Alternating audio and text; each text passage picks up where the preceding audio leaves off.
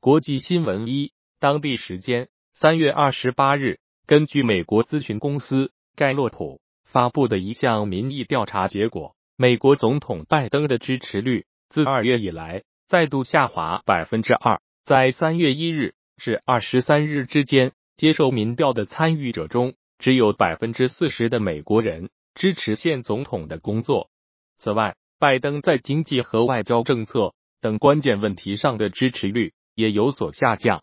二，日本京都市政府近日宣布，将从二零二六年度起，对京都市的空房和别墅征收非居住住宅立活促进税。报道认为，设立空房税的主要目的是避免年轻人外流。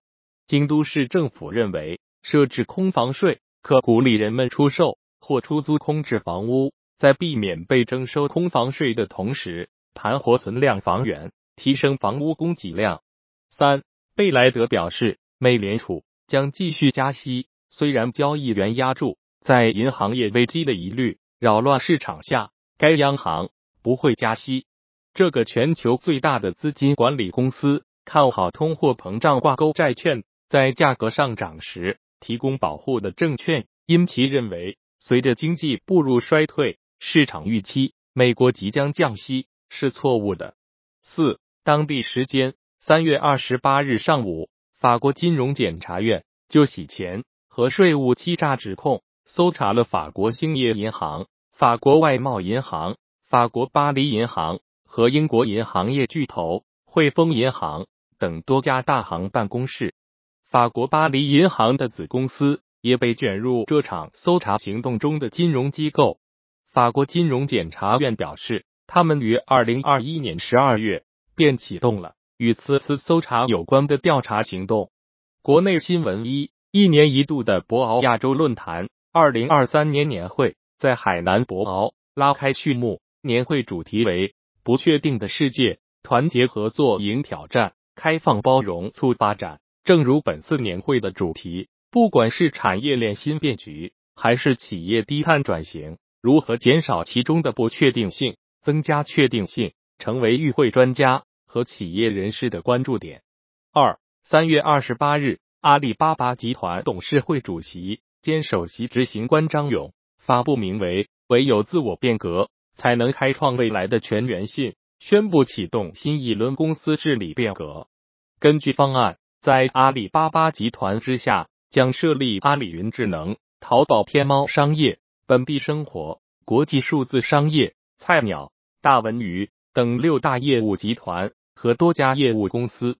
三二十八日，我国首单以人民币结算的进口液化天然气采购交易达成，标志着我国在油气贸易领域的跨境人民币结算交易探索迈出实质性一步。四光大银行金融市场部宏观研究员周茂华表示，预计三月份消费者价格指数继续处于温和状态。三月份。消费者价格指数涨幅同比继续回落至百分之零点八附近，主要是高基数、猪菜和能源价格均出现一定幅度回落。财经新闻一，监管机构找出了一笔德意志银行信用违约互换交易，他们怀疑就是这笔交易引发了上周五的全球抛售。知情人士称，这笔约五百万欧元、五百四十万美元的交易。押注于与德银次级债相关的互换，监管机构已跟市场参与者谈过这笔交易。这类合约可能缺乏流动性，因此单笔押注就可能引发大幅波动。二，麦肯锡启动一轮罕见的大规模裁员计划，减员约一千四百人。这家过去十年中员工人数增长迅速的咨询巨头。本周开始着手重组其支持团队架构，包括裁员或将员工调到其他岗位。裁员总数将占员工总数的百分之三左右。三，据媒体证实，华特迪士尼公司已撤销开发元宇宙战略的小型部门，这是该公司更广泛重组计划的一部分。预计此次重组将在未来两个月内把公司人数减少约七千人。